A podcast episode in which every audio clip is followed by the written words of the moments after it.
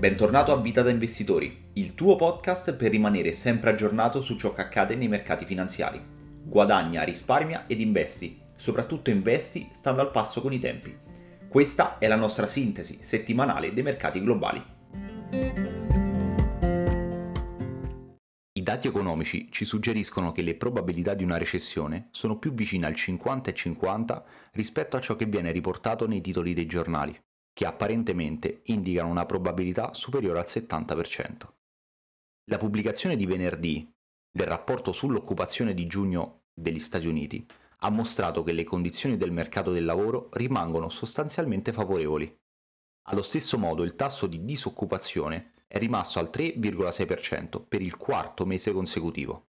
Storicamente il tasso di disoccupazione è aumentato di circa mezzo punto percentuale prima dell'inizio delle recessioni riteniamo che il mercato azionario stia già scontando un'alta probabilità di una modesta recessione. Quindi, se dovesse accadere, non pensiamo che si assisterebbe ad un crollo drammatico rispetto ai declini che abbiamo già sperimentato. I rendimenti che abbiamo avuto questa settimana sono stati positivi. Il Dow Jones ha chiuso il rialzo dello 0,8%, l'SP 500 dell'1,9% e il Nasdaq del 4,60%. I mercati emergenti anche loro hanno restituito un rendimento positivo, chiudendo la settimana con un rialzo dello 0,50%. Male il petrolio con un meno 3,40%, insieme all'obbligazionario che perde anche lui il meno 1%. La news della settimana viene trattata dalle dimissioni di Boris Johnson. Infatti gli ultimi due giorni della politica britannica sono stati sicuramente molto movimentati. Il partito conservatore è imploso davanti ai nostri occhi, più di 50 ministri si sono dimessi in 48 ore. Boris Johnson ha annunciato di essere pronto a dimettersi e fare spazio a un nuovo leader del partito conservatore, che così diventa automaticamente primo ministro. Johnson dice che vuole rimanere in carica come primo ministro ad interim fino a quando il partito non avrà trovato un sostituto. Theresa May all'epoca rimase in carica per tre mesi dopo le sue dimissioni. Ora c'è solo una domanda che conta. Chi sostituirà Johnson? Si parla di produrre una rosa di candidati prima dello scioglimento del Parlamento per l'estate, tra un paio di settimane. La seconda news della settimana riguarda la bancarotta dello Sri Lanka.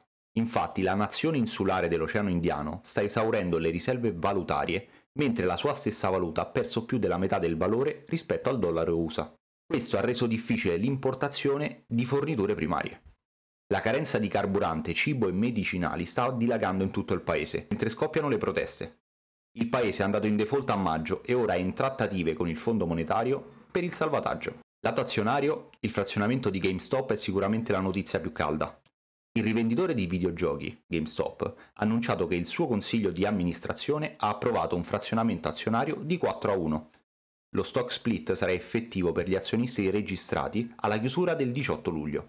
Il titolo gode ancora di un elevato interesse e le azioni sono volate di oltre il 10% nelle contrattazioni after hour. Come trimestrale della settimana abbiamo analizzato l'unica interessante, ovvero quella di Levis, che ha battuto le stime e ha confermato le prospettive future. L'azienda di abbigliamento ha registrato un utile di 0,29 dollari per azione nel secondo trimestre 2022, con un fatturato di 1,5 miliardi. La stima degli utili era di 0,23 per azione su un fatturato di 1,4 miliardi. I ricavi sono così cresciuti del 15,3% su base annua. L'azione alla notizia ha avuto un rialzo del 4% in after hour.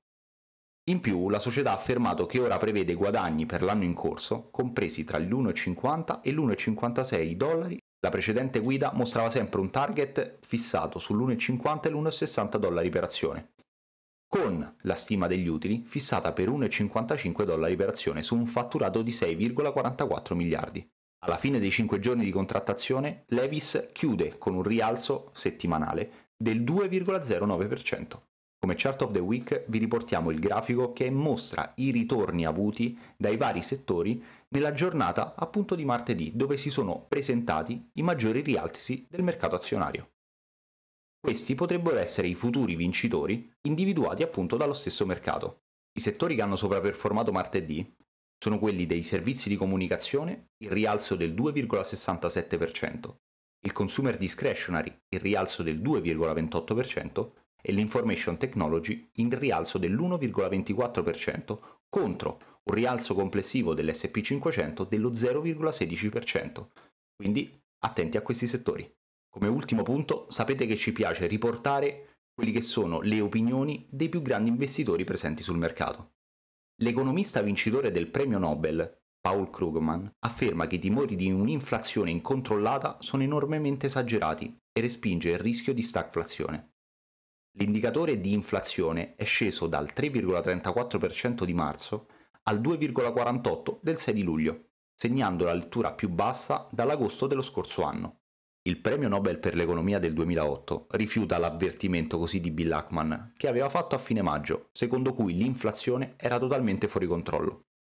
Afferma infatti di non essere sicuro che le persone si rendano conto di quanto drammaticamente sia controllata la narrativa dell'inflazione fuori controllo il premio Nobel ha sottolineato che i dati sull'inflazione per giugno, attesi per la prossima settimana, dovrebbero non riflettere le aspettative in calo, ma ha sottolineato che i prezzi al dettaglio del gas non hanno raggiunto il picco fino a metà giugno e sono rimasti ben lontani dal riflettere il recente crollo dei prezzi all'ingrosso.